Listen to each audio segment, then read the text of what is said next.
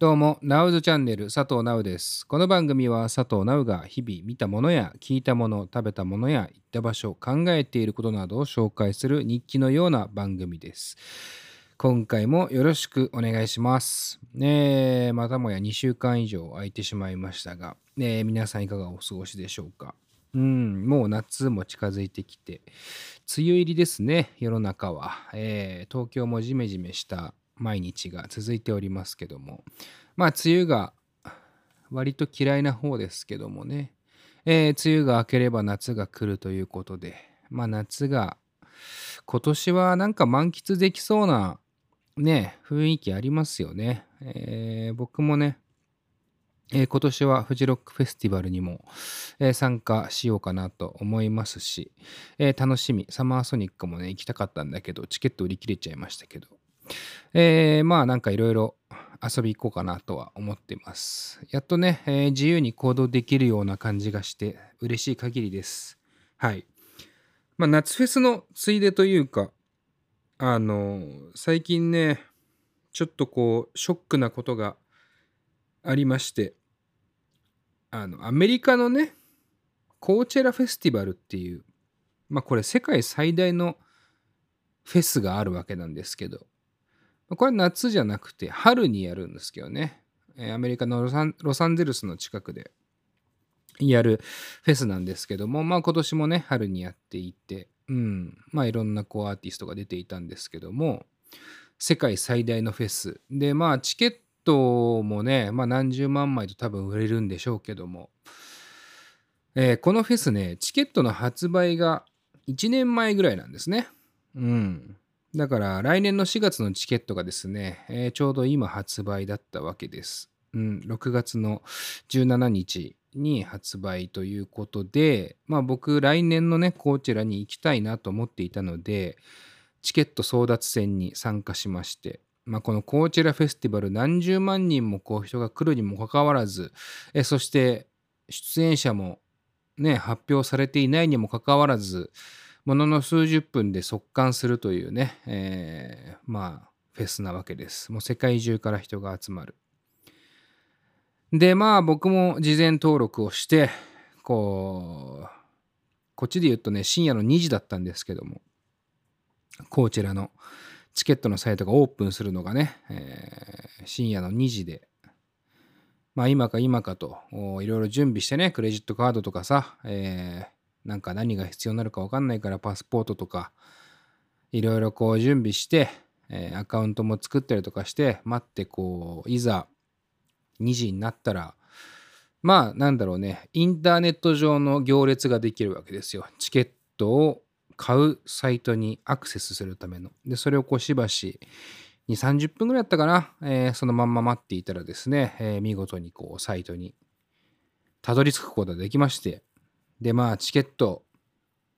買うわけですよ。買うというか、まあ、ポチポチとね、どんなチケットが欲しいかっていう、こういろいろこう選ぶわけですね。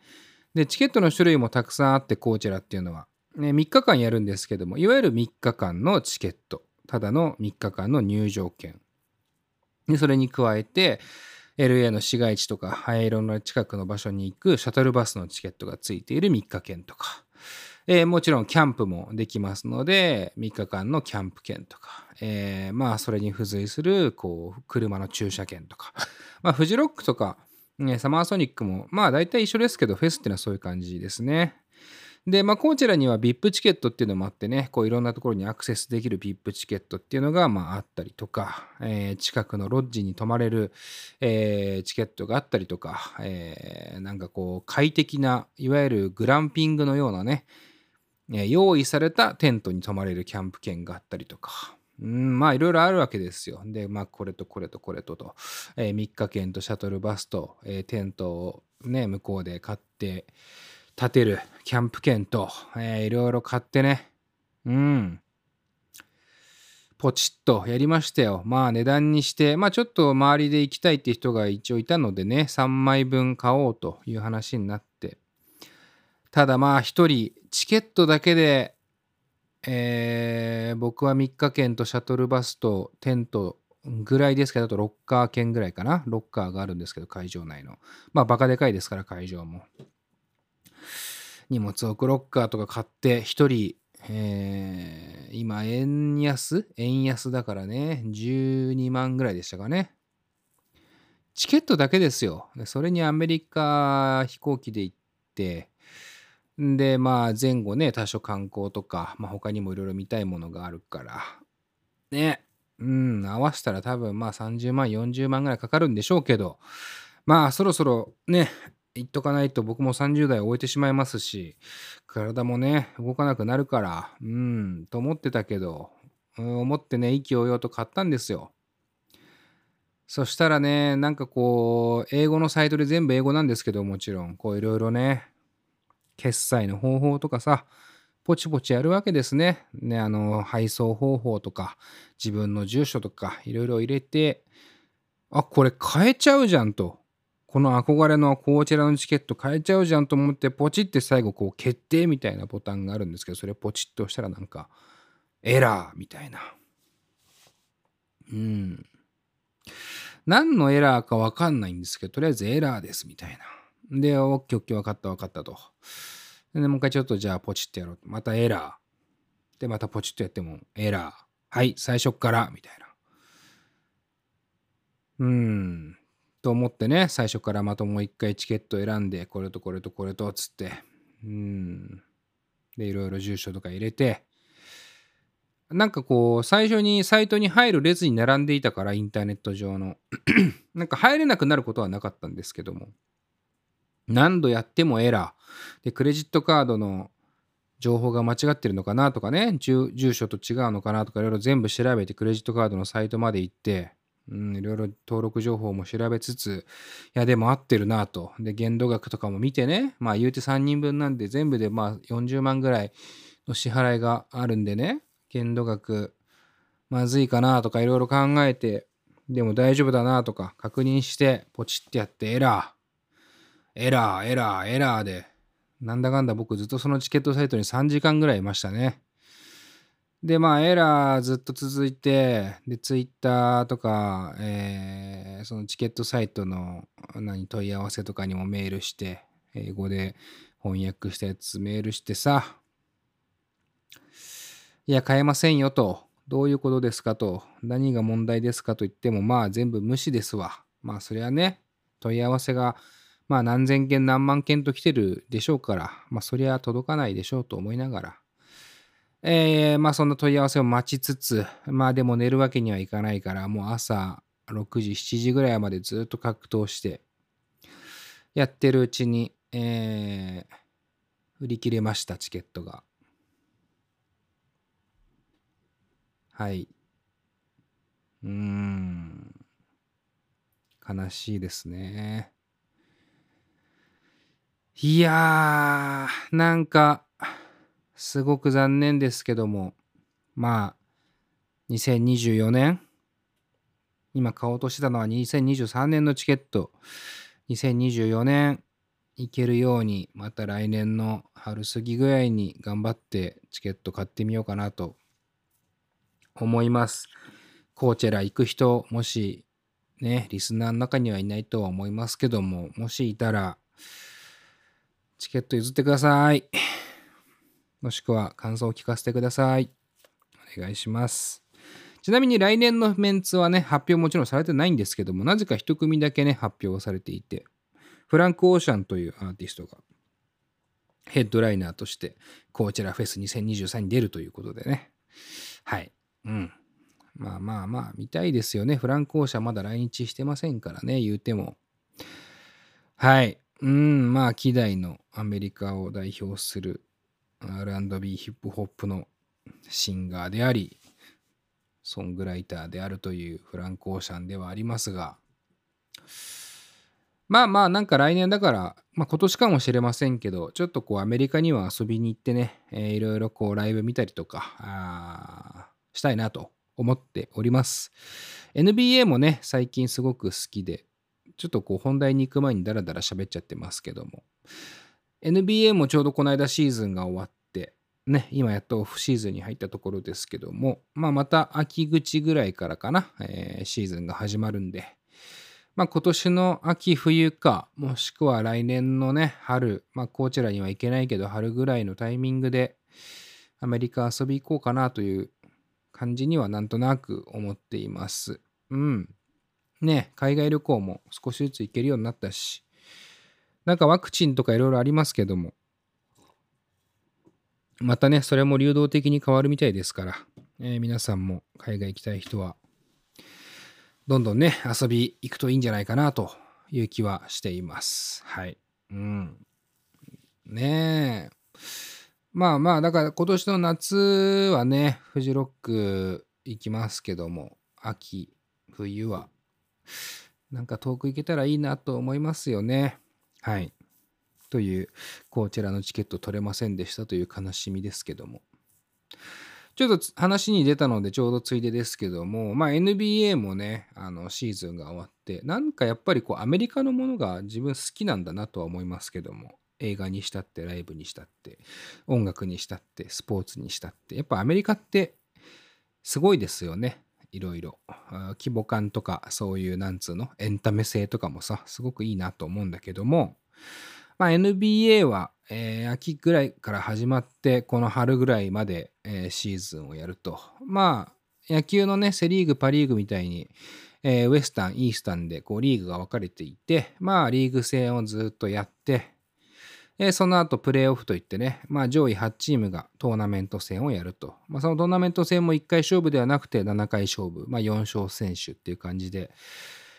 こう何度も何度もやって、イースタンとウエスタンの王者同士が最終的にはファイナルズで戦うと。で、そのファイナルズが本当についこの間終わって、まあ優勝チームはですね、ゴールデンステイトウォーリアーズという、まあチーム、まあステフィン・カリーっていうね、本当にこう、世界でというか、この歴史でも有数のプレイヤーが率いるゴールデンステイトウォーリアーズ。うん、まあまあ、これが優勝したわけです。すごく、いい試合、まあ、NBA についてはちょっとまた改めて、えー、詳しく話したいなとは思います。ここ2、3年僕は本当に熱心に NBA 見てる部分はあるのでね。はい。これはまた改めてやろうかなと思います。とりあえずゴールデンステートウォーリアーズ優勝。すごいね、あの、面白い、えー、シーズンだったなと思います。今年も。はい。で、まあ、何でしょうか。こう、ついでにいろいろ話しちゃいますけども、フジロックもね、えー、まあ、行くことに決めましたけども、いろいろこう、情勢も落ち着いたりとか、行動も制限されなくなってきたんでね。フジロックももう、えー、日付割、日割りももちろん出てますし、ステージ割も出ていて、うん、まあまあ、やはりこう、例年に比べると、えー、寂しさを感じるラインナップではありますけども、まあ、ただすごくね、魅力的なアーティストがたくさん集まっているような気がしています。すごく楽しみ。もう2020年も2021年も行けなくて、行けなかったり、やらなかったり、行かなかったりっていう判断をしたり、えー、いろいろあってね、えー、本当に2年空いて2019年ぶりのフジロックフェスティバルに参加ですけども、本当に楽しみ。2005年かな ?2006 年だったかな？うん、それから僕はもう毎年のように必ず3日間、まあたまに1日だけ行った年もあったかな？基本的には3日間ずっと参加してるんだけども、もう本当にこの1年の中でフジロックに向けてね、フジロックを中心に、えー、いろいろ毎日仕事頑張っているような感じの生活でしたし、まあそれが一変したことによって僕もすごく、えー、ダメージを受けましたけども、今年それが復活ということで、すごく、うん、楽しみだなと思っています。まあ、まだね、フジロックはチケット買えると思うんで、興味ある人はぜひ、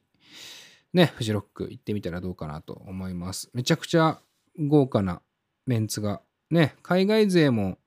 すごく、まあ、ジャック・ホワイトっていうホワイトストライプスね、元ホワイトストライプスのギターやってるソロのジャック・ホワイトが来たりとか、1日目はヴァンパイアウィークエンドっていうね、バンドがヘッドライナー。2日目はジャック・ホワイト。3日目はホールジーっていうね、まあちょっとシンガーというか、えー、感じですけども、えー、夜遊びとかも出ますからね、日本勢で。結構ずっと真夜中でいいのにとかね、こういうこう、えー、今をね、ときめく日本勢から、えー、老舗のというか、往年の海外アーティストから、もちろん日本の、えー、ベテランから新人まで、すごくいいえー、メンツが集まってますよね、フジロック今年。まあ、例年に比べたら寂しいという話はしましたけども、うん。ただまあ、やっぱ、こう、いざふか蓋開けてみると楽しみなんだよね、フジロックってって毎回思いますけど。うん、なんかね、すごい、えー結局、見たいものがいっぱいあっても、時間がかぶって見れなかったりもするからね。まこれぐらいのバランスがいいのかもしれませんけども。えー夜遊びとかもちょっと見てみたいなとは思いますね。えー日本勢からはあと織坂優太くんがね、グリーンステージ、一番大きなステージでやるということで、織坂くんとは、えー、レディオ DTM というメディアでも仲良くさせてもらっているので、ぜひ見たいなと。まあ今年3日間ね、結局行こうかなと思ってます。で、まあ深夜、フィル、あのーステージはね、例年よりは少ないわけですけども、うん。まあ深夜の時間も、やるということで、今年からは。それもすごい楽しみだよね。やっぱフジロック深夜すごく楽しいんでね。えーちょっとテント、大きなテントのステージで深夜、朝まで、えー割とダンスミュージックを中心にやるんですけども、うん、そこにはオーガ・ユアスホルって日本のバンドがいたりとか、うん、これもすごい楽しみだなと思います。食品祭り、AKA フードマンの、うん、パフォーマンスも楽しみですよね。すごい。あとは、まあ、どうでしょうか。うん、まあ、こういう話をし始めると、あれも気になる、これも気になるっていうね、ただただ羅列するような、えー話をしちゃうんですけども、まあ、もし行く人、もしくは行きたいか迷ってる人に、まあ、決め手で言うとするならば、今年はですね、まあ、まず、ハイエータス海洋テっていうバンドがいますけども、このバンドに関しては僕何度もライブを、まあ、来るたびに見に行ってますけども、なんだろう、自分の経験の中でも5本の指に入るような、すごいライブをするバンドだなと思うので、うん、なんて言ったらいいんですかね。うん、ジャンルで言うと難しいんですけども、まあ、ジャズありつつ、うん、ジャズありつつ、ソウルありつつ、うん何かこう、なんでしょうか。うん、何でもありな、ジャンクさもありつつでも洗練されているというか、うん、まあそして何よりテクニックとその演奏能力のグルーヴ感がマジでやばいというね、ハイエイタスカイヨーテ、このバンドは本当に、ぜひ一回はライブ見てみてほしいなというバンドの一つですね。まあ、あといっぱいた、ね、あのー有名なバンドも出ますし、まあ、最近のこう、今もときめく系で言うと、アーロ・パークスっていう女の子がいるんですけども、ロンドンでね、活動しているアーティストですけども、まあなんだろう、それこそビリー・アイリッシュとかね、まあそういうの好きな人も、うん、好きになるとは思うし、ここ最近のフィービー・ブリジャーズとか、そういうこう、女性のシンガーソングライターね、えー好きな人も好きになる気もするし、少しなんか土臭くて、うん、なんかオルタナティブな音楽性を持ちつつも、ちょっとこう、失礼、えー土臭さもあったりとかしていて、で、まあそういう、うん、音楽をまあ歌っている、すごく魅力的な歌声を持った人で、すごいいいですね。アーロパークスに関しては、それこそさっきも出たレディオ DTM でもよく僕はお話をするぐらい大好きな、えーアーティストですね。うん。あとはですね、まああと、ちょっと2、3組せっかくだから話し始めちゃったから話そうかなと思うんですけど、ブラックカントリーニューロードっていうバンドがいて、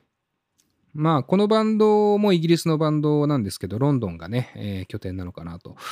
思いますけど、このバンドもね、すごくいいですね。まあいわゆるその、バンド編成がね、ちょっと特殊なんですけども、まあ管楽器がいて、鍵盤がいて、ドラム、ギター、ベースがいて、で、バイオリンもいるんですよね。で、全部で何人ぐらいだろう ?7、8人いるのかなとは思うんですけど、もうちょっと少ないかな。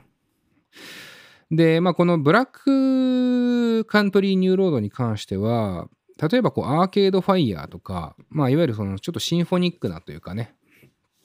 えーかつ叙情的なものが、えー好きな人には絶対ハマるアーティストではありつつも、ちょっと要素としては、いわゆるそのインディー、えーシンフォニック、まあ、ちょっと音楽の話をなんか、えー横文字並べて話しちゃってますけども、そういう要素と、あとはなんかちょっとポストロックっぽい要素もあったりとか、なんかやっぱりオルタナティブな要素もあったりとか、うん、まあフォークもちろんですけども、ボップス、なんかいろんなものが合わさっていって、うん、なんだろうね、今まで通りのそういう弦楽器とか管楽器を使った、いわゆる音の、うん、なんつうのかな、豊かなフォーク基盤のインディーロックとはこう一線を画すような感じがしていて僕はすごく好きなんですよね。で、この方々のアルバムが出ていて、なんかそれのね、僕が聞いたのは最近聞いたんだけど、デラックスエディションみたいな感じのこういろいろ曲が入ってるアルバムがあって、それにはね、ライブ盤も入っていて、いわゆるアルバムの収録曲の後にね、そのライブ曲も入っていて、まあそれなんか聞くとすごく雰囲気わかるんじゃないかなと思う。めちゃくちゃいいライブしそう。なんとなく僕は今、今年のフジロック MVP 候補として、ブラックカントリーニューロード、うん、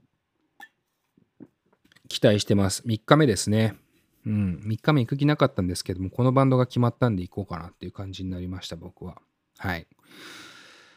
あとはそうっすね。まあ日本勢もたくさんいますけども、まあ、あとはブラックピューマーズっていうバンドがいて、これはアメリカのバンドなんですけども、まあまあちょっとこうソウルフルな感じのバンドですね。なんかこうちょっとブルージーな感じもあるんですけども、このバンドがね、えー、2ステージとかやるんじゃないかな。えー、2日間出るみたいで、えー、すごく楽しみですね。まあこれも、うん、すごい期待してます、僕は。あと日本勢で言うと、えー、一番なんかこう楽しみにしてるのは幾何学模様というバンドですね。幾何学模様っていうバンドは、まあ日本のバンドではあるんですけども、まあ今はなんかオランダにいるみたいですね。オランダを拠点としてるみたいで。で、もうね、今年で活動休止をするらしいっす。無期限で活動休止をするっていうことなので、で、まあアメリカとかヨーロッパでツアーをね、してるんですけども、まあ日本でライブする機会ももうほとんどなくなるでしょうから、これはまあ今のうちに見といた方がいいというか、もう今後見れなくなると思うので、幾何学模様に関しては。これもすごく楽しみ。超絶サイケデリックな感じがあるんだけども、何かこう、民族的な印象があったりとか、もういろんなこう、ワールドミュージックないしは、こう、日本の DNA も感じたりするような土臭さがあって、うん、これはすごく好きだなという気はします。めちゃくちゃ楽しみですね、幾何学模様。まあまあ、そんな感じかな。とりあえずは。いっぱいありますけども、いざ今ね、メンツ見てるとやっぱすごい楽しみなアーティストがたくさんいますね。フジロックフェスティバル。楽しみです。7月のね、29、30、31の週末です。ぜひ皆さん見に行ってほしいなと思っております。はい。サマーソニックの話までしちゃいたいですけども、まあまあ、この辺にしておいて、これちょっとこう本編に行く前のダラダラトークだったんですけども、久々の更新なんで長めに喋っております。で、えー、まあなんか今日何を喋ろうかなと思ってたんですけども、うん、まあ、結局また映画の話とか映像の話ばっかりしちゃうんですけど、音楽の話もちょっとできたんでよかったですけど、うん、あのね、最近見た映画の中で、シン・ウルトラマンっていうね、映画を見に行ってきました。えー、皆さんもね、ご存知だとは思うんですけども、えー、シン・ウルトラマン、今ね、話題、まあそろそろこう終わってしまうのかもしれませんけど、僕見たもん、見たのも結構前で、そう、結構見たのも前で、うん、もう2週間ぐらい前になるのかなとは思うんですけども、ちょうどこのポッドキャストでも、シン・ウルトラマンの話はしてないけども、ストレンジャーシングスの話をちょっとだけしていて、まあ、あれは本当見た直後に、えー、ただただ、えー、なんか眠いけど音声残しておこうっていうぐらいの感じであげたんですけども、このシン・ウルトラマンとストレンジャー・シングスっていうのは、まあ、たまたま見たタイミングが同じだったからっていうのはありますが、割とこう比較対象に僕挙げてて、友達と話す時とかも。シン・ウルトラマンはね、なんかすごく、なんだろうね、面白かったは面白かったんですよ。すごい、うん、そうね、そんなに全然良くない賛否両論かなり分かれている映画ですけどもまあ僕は、うんまあ、3でもピでもないぐらいどちらかというとピかなって思ってしまうんですけどそんな印象ではありました。んでまあ新ウルトラマンの方からちょっと説明というかまあしますとまあウルトラマンね皆さんご存知だとは思うんですけどもあの特撮のウルトラマンのヒーローねウルトラマンのまあ、これリメイクと言っていいんだと思うんですけど、リブートっていうのかな？で、それをまあ、たら、こう、エヴァンゲリオンで有名な庵野さん、ね、庵野秀明ですか？を、まあ、中心に、えー、監修に据えつつ、えー、まあ、樋口真嗣という監督が、えー、監督をしているというわけでございますよ。で、まあまあ、樋口真嗣監督に関しては、まあ、シン・ゴジラ、えー、でも監督を務めていると。もちろん、庵野秀明というね、このエヴァンゲリオンの生みの親でもあると言いますか。庵野秀明に関しても、シン・ゴジラでは監督にも名を連ねている。シン・ウルトラマンでは、まあ、監修というか、総合みたいな感じなのかなうん、と思うんですけども。まあ、言うたらですね、この庵野秀明、えー、世界の中で、シン・ゴジラ、そしてその次としてシン・ウルトラマンが出てきたわけですよね。面白いのは、まあ、ちょっとここから先多少のネタバレを含むので、まあ、どうしても聞きたくない人は、まあ、聞かないでください。ここで止めてください。このね、新ウルトラマン、まあすごくなんかね、面白い構造だなとはまず思ったんですけど、こうまずタイトルがね、最初にボカンと出るんだけど、まあ、そこにね、シン・ゴジラのタイトルも出るんですよね。シン・ゴジラが出て、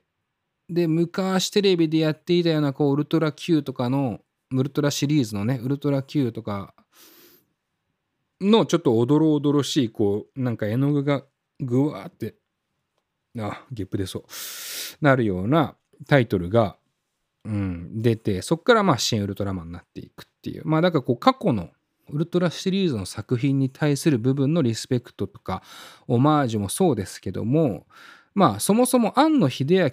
明がこう監修しているこの新シリーズというか新ゴジラ、新ウルトラマン、そして次は新仮面ライダーがね、やるらしいですけど、まあ新エヴァンゲリオンもそうか。このまあ新、新シリーズとしてまあなんていうか、絡んでくるんだっていうのがびっくりしましたね。まあ、シン・ゴジラをやるわけじゃないのに、シン・ゴジラっていうタイトルも出すってことは、まあ、当然ながら関係はしっかりありますよっていうことではあると思うんですよ。で、まあ言ったらこれってマーベルっていうあのアメリカのコミックあるじゃないですか。で、スパイダーマンとかアイアンマンとかいろんなキャラがいて、まあそれが集結してアベンジャーズっていう映画にもなってるし、まあ映画は全部なってますけど、あれは要はあの MCU って言われるね、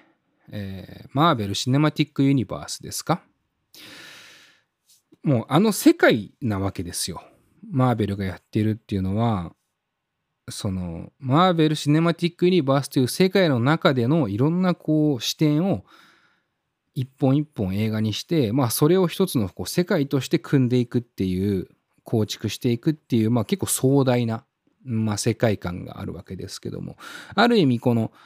庵野秀明監修のこの新シリーズっていうのも、まあそういった壮大な世界観のもと今後もきっとつながっていくのかなって思わせるような、まあ最初のタイトルだったわけですね。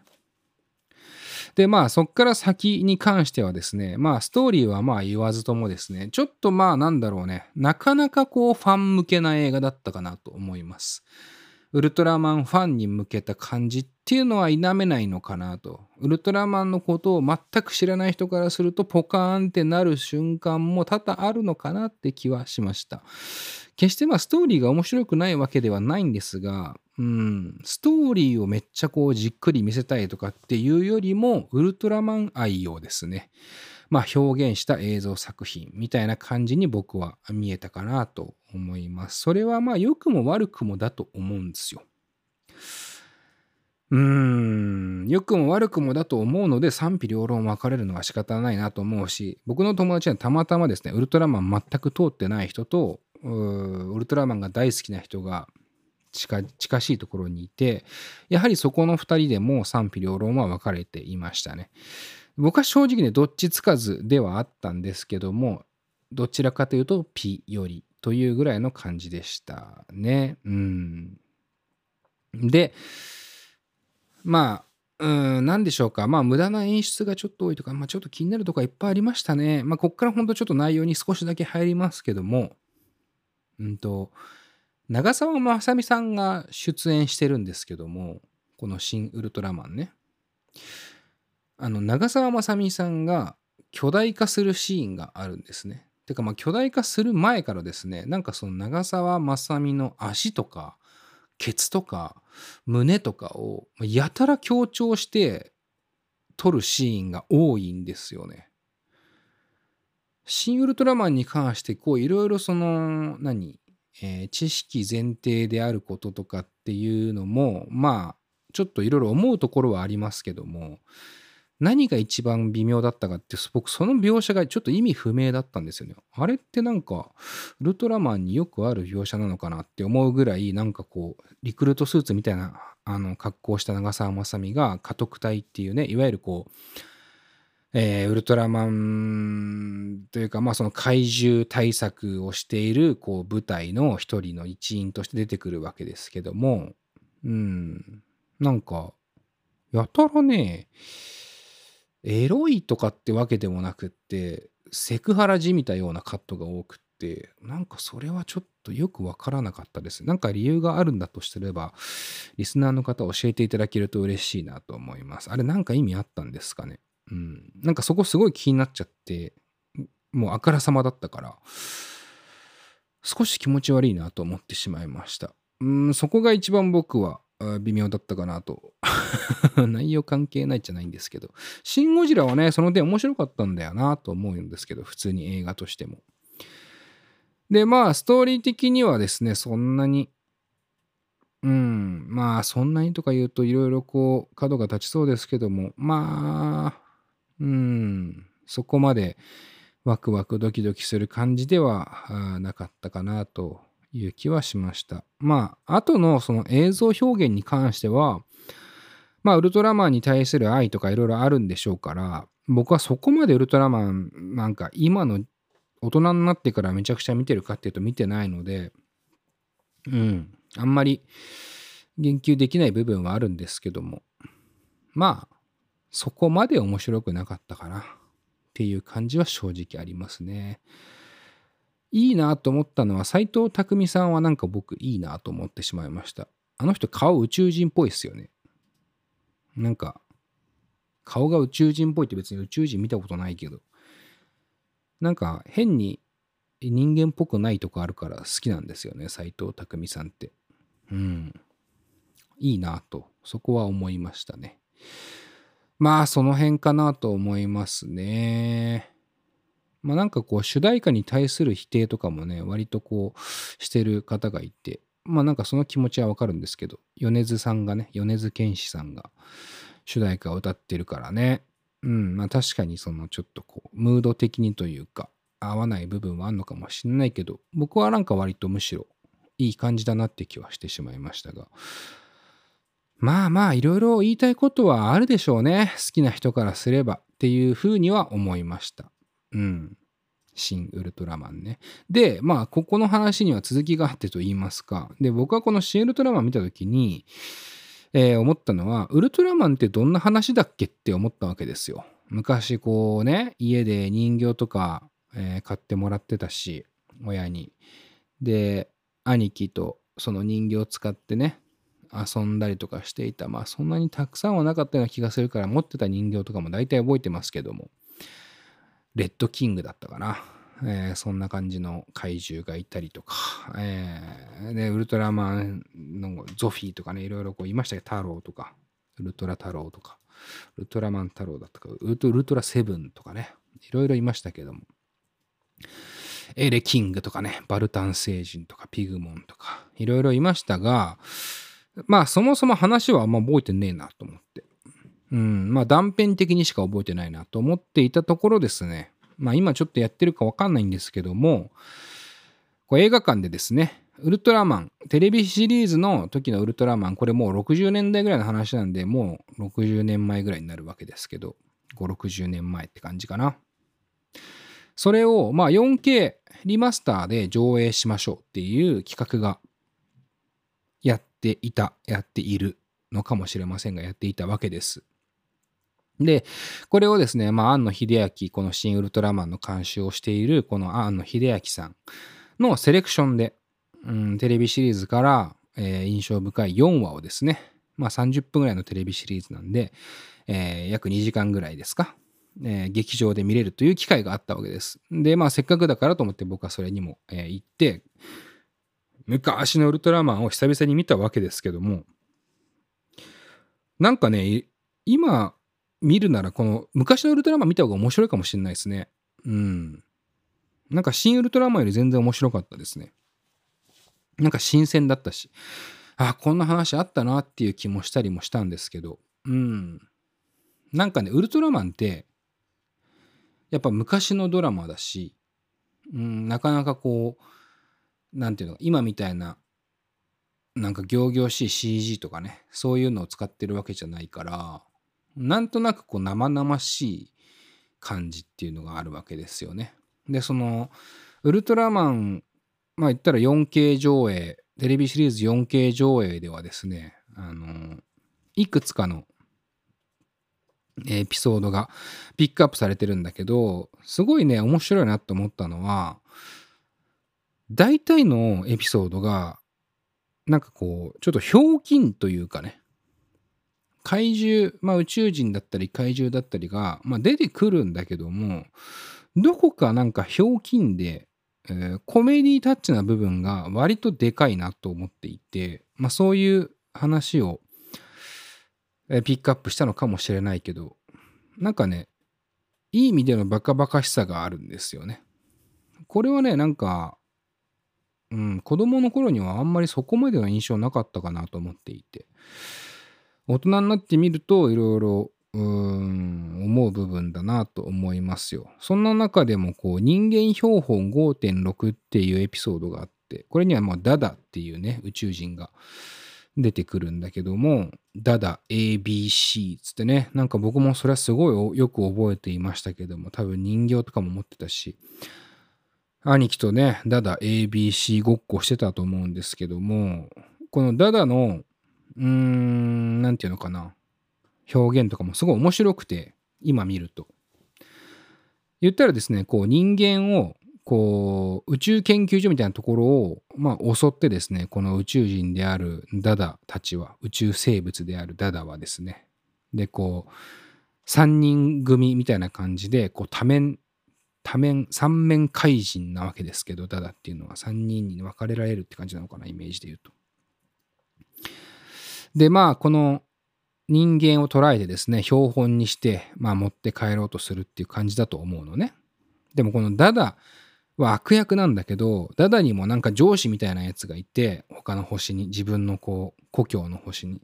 その上司から結構きつめに言われてたりするんですよね。いや、なんか早くやってこいよみたいな。割と無理なお願いをされてるわけですよ。なんかね、そういうのとか、むしろこう仕事するようになって上司との関係とかいろいろ分かるようになるじゃないですか。で結構ダダもちょっと無理っすよとかみたいな感じであの弱音を吐くんだけども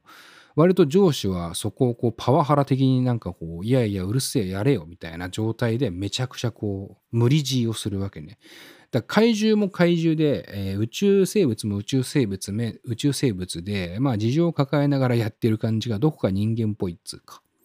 なんかそういう、えー、ちょっとこう、薬と笑わせてしまうような、かつこう、ちょっとアイロニカルなというか、皮肉の効いた、えー、感じの内容が多くて、あ、なんか面白いなと思いました。なんか整合性とか、うん、なんかこうストーリーのスマートさとかってそういうことよりもですね、えー、何かその、うーん、こじつけでもいいからね、えー、内容が面白くなるように、ある種魔改造されてるような、うん、エピソードもあって、すごい面白いなと思って。あと、今の世界観にもちょっとあったりするわけですよね。このコロナ禍もそうなんですけども、こういろいろこう、ね、えなんだろうね、地球の現状とか、日本の現状とか、政治とか、まあそういうこういろんなこう問題も含めて、なんとなくこう今とリンクするような感じがあって面白かったなという気はします。なんかね、あと、空の贈り物ってエピソードもそのダダの後にやっていたんだけど、怪獣の倒し方もすごい面白くて、まあ、この空の贈り物っていうえー、タイトル、エピソードに関しては、まあ、特にコメディタッチ、もうもはや、なんだろうね、コメディでしかないぐらいのエピソードにはなるんだけども、うん、まあ、なんかね、面白かったですね。怪獣がね、めちゃくちゃ重い怪獣が出てくるんだけども、うん。で、そいつはものすごい、こう、重くて、とりあえず宇宙に重いし、こいつが移動すると、まあ街が壊れちゃうから、宇宙に放り出そうっていう風に、こう作戦を決めて、うんと、まあ家督隊がいろいろやるわけですよ。で、最初はこう、飛行機で吊るして、そのまんま運ぼうと思うんだけど、当然重すぎて、全然無理なんですよね。で、飛行機、あの、ジェットビートルっていうんだけども、なんかその、いわゆる飛行船っていうの？まあ、その飛行機的な乗り物が、まあ普通に墜落していくんだけど、なんかその感じとかも、なんか考えればわかるじゃんって重いだろうって思うんだけど、普通に重くて落ちちゃうっていう。で、ウルトラマン出てくんだけど、で、ウルトラマン出てきて、この怪獣スカイドンっていうんだけど、この重い怪獣。スカイドンにいろいろ攻撃するんだけど、で、投げちまおうと思うんだけど、そしたら、あの、重すぎて潰れちゃったりするんだよね。なんか、こういうね、表現はすごい面白いし、可愛いし、なんかね、ひょうきんだなっていう風な。で、みんななんかそこまで悲観的じゃないっつうか、あ、ダメだみたいな。やっぱ重すぎるわみたいな。じゃあこれはどうかなって言って、こう、麻酔打って、えー、なんかこう、ロケット弾っていうかこう、みたいなのをこう装着させて体重に。で、スワーってこう、上に運んでいこうみたいな風なんだけど、結局、あの、落ちてきちゃうんですよね。で、しかもなんか落ちてくる前になんかもう、よし、できたっつってもう楽観的に乾杯しようぜとか言ってさ、すごいバカみたいな、えー、何も考えてない人たちみたいな感じでお気楽に乾杯したりするんだけど、で、ドーンって落ちてきて、やっぱ無理だわ、みたいな。で、めちゃくちゃ暴れ始めてみたいな。っていうことをやってて、最終的に、まあ思いっきり内容を言いますけども、最終的にこのスカイドンをじゃあどうやって宇宙に送り込もうかっていう作戦が、こう、スカイドンの、まあ、ケツからですね、あの、ガスを注入して、スカイドンを中から膨らませて、で、こう、浮かせて、ふわーって宇宙に飛ばそうって思うわけですよ。そんな作戦でいけるわけないって思うんだけど、スカイドンはね、可愛くね、すごいふわーって浮いていくんだよね。めっちゃ可愛いんですけど。で、あ、浮いたね、なんつって、よかったよかったとか言ってたら、あの、それを知らないね、自衛隊がね、うわ、なんかスカイドン浮いてんじゃんつって攻撃して爆発させちゃうっていう。攻撃しちゃうっていう。で、まあそしたらこう、スカイドンはそんな攻撃が効かないわけだけども、まあまた振り出しや、つって、急降下していくわけなんだけども、えー、ただそこに、まあウルトラマンが登場して、まあ見事にスカイドンを粉砕するわけですけども、なんかちょっとかわいそうな気もしてくるんだけど、可愛かっただけに。っていうなんかちょっとひょうきんなエピソードがあるわけですよ。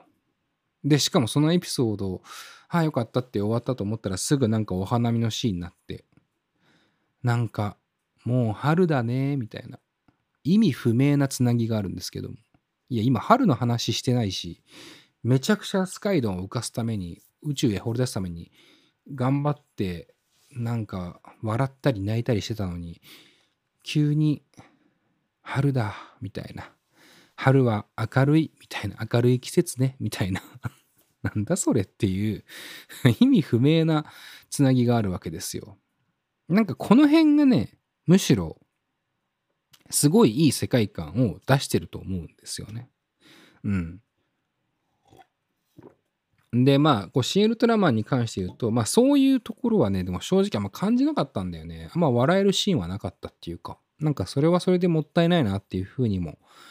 僕は思ってしまいましたね。うん。まあまあまあ。そうね。もうちょっと面白い作品になってたらよかったなと思います。でですよ。まあ、すごい長いこと喋ってますけども。で、まあ、ストレンジャーシングスの話を先ほどちらっとしましたけども、言ったらですね、こう、ウルトラマンも、ストレンジャーシングスもそうなんですけど、これ結構オタク心をくすぐるね、作品だと思うんです。ストレンジャーシングスはアメリカの作品だから、やっぱりこうアメリカ文化がもちろん基本になってるんだけど、まあただこう、なんていうのかな、えー、偶然にもってわけじゃないですけど、まあこのストレンジャーシングスを監督したダファーブラザーズっていう兄弟ね、まあ僕とほぼ同い年ぐらいの世代、30代後半の世代ですけども、彼らはやっぱ日本のゲームとかアニメも大好きで、うん、そっからの影響も多大に受けてるので、まあそれはそれで面白いんだけども、なんかどちらもオタク、オタク心をくすぐるというか、うん、オタク参加ではあると思うんだよね。で、やっぱり好きだった人が救われるっていうか、ウルトラマンに関してはもちろんウルトラマン特撮が好きだった人が特に、うん、その救いの恩恵はでかいのかなと思うんだけど、ストレンジャーシングスに関してはそこが結構まあ多岐にわたる部分はあって、例えばこう80年代リバイバルみたいなところが結構でかいので、80年代、90年代リバイバル的な、まあムードが強い作品なので、まあ実際舞台もね、80年代中盤が舞台になっているので、まあすごいその辺の映画、例えば E.T. とかバックトゥーザフューチャーとか、それこそ今映画館でやってるトップガンとかね、まあそういう、映画が好きだったり、もしくはもっとホラー映画とか、うん、もそうだし、まあゲームとか、えー、アニメとか漫画とか、えー、そういうものが好き。あとは音楽ですよね。80年代の音楽とか、えー、好きだった人たちは、その、え度重なるオマージュの登場とかね、その使い方のうまさにですね、こう、うなるわけですよ。まあ言ったらオタクたちはいろんなオタクナードがですね、うなるわけですよ。だそういう要素がたくさん入っていて、ウルトラマンもだからそういう意味ではそうなんだけど、やっぱね、まあ比べる作品じゃないので意味はないかもしれませんけど、オタクしかわからないということがメインになっているっていうのはあんまり僕は、うん、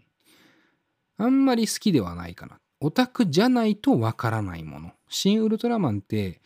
少しそれを感じてしまって、全部がそうとは思わないし、そうじゃない部分ももちろんあるんでしょうけど、何かその、わからない人はまあわからないでいいっすよねっていう感じを若干受けたのが新ウルトラマンだったんですよね。それに比べてというか、ほんとたまたまタイミングが一緒だっただけですけど、ストレンジャーシングスに関して言うと、あの、そんなことを抜いたとしても、ストーリーとか、その表面的なというかね、作品のエンタメ性とか、脚本のこう物語性みたいなところの時点で、死ぬほど面白いと。これ大きな差だと思うんですよね。で、プラスで、その音楽なり映画なりそういう芸術カルチャーっていうものが好きな人はプラスアルファで、あ、この人が出てるんだとか、ここでこの曲使うんだとか、このバンドの曲使うんだとか、この曲の歌詞ってこうだから、ああ、これとこれが比喩、陰喩なんだとか、このシーン、あの映画のあのシーンに似てるなとか、こういろいろ思うわけですよ。それはでも、あくまでプラスアルファ、もちろん作品の深みを理解するという意味では、それも非常に大事だし、まあそれやった方が面白いと思うんだけど、ただそれって強制するのがちょっと酷だと思っていて、うん。ただそれをね、全部抜きにしても超絶面白かったのがストレンジャーシングスのシーズン4かなと思います。まあまあ後編まだ待ち受けてるんで全部終わったわけじゃないですけど。新ウルトラマンはもし僕がウルトラマンを何にも知らなかったらちょっときつかったかなっていう。これがなんかね、もう完全に持論だしめっちゃ誤解を招く可能性はありますけどもなんとなく日本のオタクまあ僕も言ったらオタクに近い部分はあるわけですけどちょっとこう排他的なというか若干こう他をうそうね自分たちが分かることをあんまりこう人に許容しないイメージが強いのかな。アメリカもまあ友達いないからきっとそうなのかもしんないけどなんか、やっぱそこの裾野というかね、入り口、門戸っていうのは、ちょっとこう、まあ、この2つの作品だけで比べることではないが、ストレンジャーシングスの方がやっぱ全然、うん、広いし面白かったなっていうふうに思いましたね。だしまあ、シン・ウルトラマンにしたってね、日本が誇るクリエイターが作っているとんでもないね、世界的に支持されている方が作っているものじゃないですか。うーん、まあちょっともうちょっと面白いと良かったなっていうふうには正直思いましたね、個人的には。あとなんかそれをね、いろいろこう考えていたら、まあ自分にも返ってくる話なんだけど、まあ言ったらダファーブラザーズ30代後半ぐらいでまだ若いわけですよね。映像監督としては全然まだまだ若手の部類だと思うんだけど、まあ、安野さんが今おいくつかわからないんですけど、樋口さんとか。多分まあダファーブラザーズに比べたら全然、えー、年上の方なのかなと。多分まあ50代とかなのかな ?60 とかもしかしたらいってんのかな？安野秀明ってちょっと今調べ庵野秀明60歳ですよね。決して才能が枯れてるとは思わないんですけど、めちゃくちゃ面白かったし、シン・ゴジラとか。ちょっとなんか、やっぱ若い人を絡めたりとか、若い人が作るっていう方が、うん、なんかいいような気がしました。僕は正直。うん。まあ、庵野秀明にあんまり傾倒してないっていう自分がいるので、まあ正直ね、だいぶ立場あれなんですけど、危ういんですけど、でもエヴァンゲリオンとかも、シン・ウルトラマン見た後に見たけど、やっぱりそこまでめちゃくちゃ系統はしなかった。ね、好み的にっていう。だからなんか、安野さんと、なんかこう、ちょっと若手の、すごくこう、なんつうのかな、フレッシュな人が一緒にやるとかの方がもしかしたら面白かったんじゃないかなっていう気はちょっとしたりしましたね。うん。そんな感じだかな。うん、まあまあ、だからこの2つの作品ね、あの同じタイミングで見たのは、なんかいろいろ思うことがまた増えて、えー、すごく興味深いなという気は、えー、しました。まあ、新仮面ライダーも、あれは来年なのかなとは思いますけども、すごい楽しみだし、ストレンジャーシングスもシーズン4後半は7月1日からなんで、その辺も楽しみにしつつね、うん。まあまあ、どちらも皆さんぜひ、えー、楽しんでほしいなと思います。まあ、特にストレンジャーシングスに関してはシーズン1から見てない方はぜひですね、最初からシーズン4の最後まで見て7月1日に備えたら良いかなという気はしております。はい。というわけで、まあ、新ウルトラマンから、まあ、ちょっと最初夏フェスなりなんなりの話してたら、だらだらもう1時間近く喋っちゃいましたけども、えー、まあまあまあ、夏フェスないしは音楽の話と、新ウルトラマン、そしてストレンジャーシングスシーズン4とのちょっとね、比較を話しました。えー、また次回かなと思います。はい。で、このナウズチャンネル、まあ、ちょっと更新が不定期で、えー、ね、あれですけども、忍びねえですけども、えー、番組の評価、そしてフォローなどよろしくお願いします。Spotify とあと Apple Podcast かな？あと Google とかでも配信されておりますので、えー、ぜひどこのプラットフォームでもいいので聞いてみてください。1回目から。ちなみに僕的にはこうトップガンマーベリックをバランスボールの上で喋った回が個人的には好きですね。ちなみに今日もバランスボールの上で喋ってますけども。はい。えー、まあまあ、興味のある方は聞いてみてください。そして SNS などなど、えー、佐藤ナウというね、名前でやっておりますので、えー、ぜひこちらもフォローをお願いします。あとね、レディオ DTM という番組をポッドキャストでやっております。えー、これはディレクターが別にまたいて、スタッフもいて、総勢4人のスタッフで今活動しておりまして、えー、僕はそこで MC をしていて、えー、で、ね、ちょうど今の、タイミングで言うと最新回が新曲持ってこいっていう、えタイトルで企画をやってるんですけども、まあ、長年ね、13年ぐらいやっている音楽番組っていうこともあって、え新曲を募集して、えー、その新曲に対してあれこれ偉そうに、えー、寸評するというね、聞いてすぐ直後に寸評するというですね、まあちょっとこう、なんだろうね、そんな企画です。えー、すごく面白いと思いますので、新しい音楽を聴いてみたい方にも、まあそんなね、いろいろ考え方を共有したい方にもぜひおすすめの回です。ぜひ、レディオ DTM の方もチェックよろしくお願いします。はい。というわけで、ナウズチャンネル、今回は以上にしておきます。佐藤直でした。